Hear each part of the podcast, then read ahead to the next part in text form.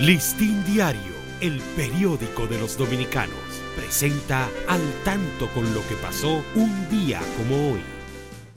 9 de abril de 1992, el ex jefe militar de Panamá, Manuel Antonio Noriega, es hallado culpable de ocho cargos de violación de la ley de drogas y de conspiración. 9 de abril de 2003. Múltiples festejan la llegada de la tropa estadounidense a Bagdad, desatan una ola de saqueos y derriban una estatua de Saddam de 12 metros de alto. Listín Diario, el periódico de los dominicanos, presentó al tanto con lo que pasó un día como hoy.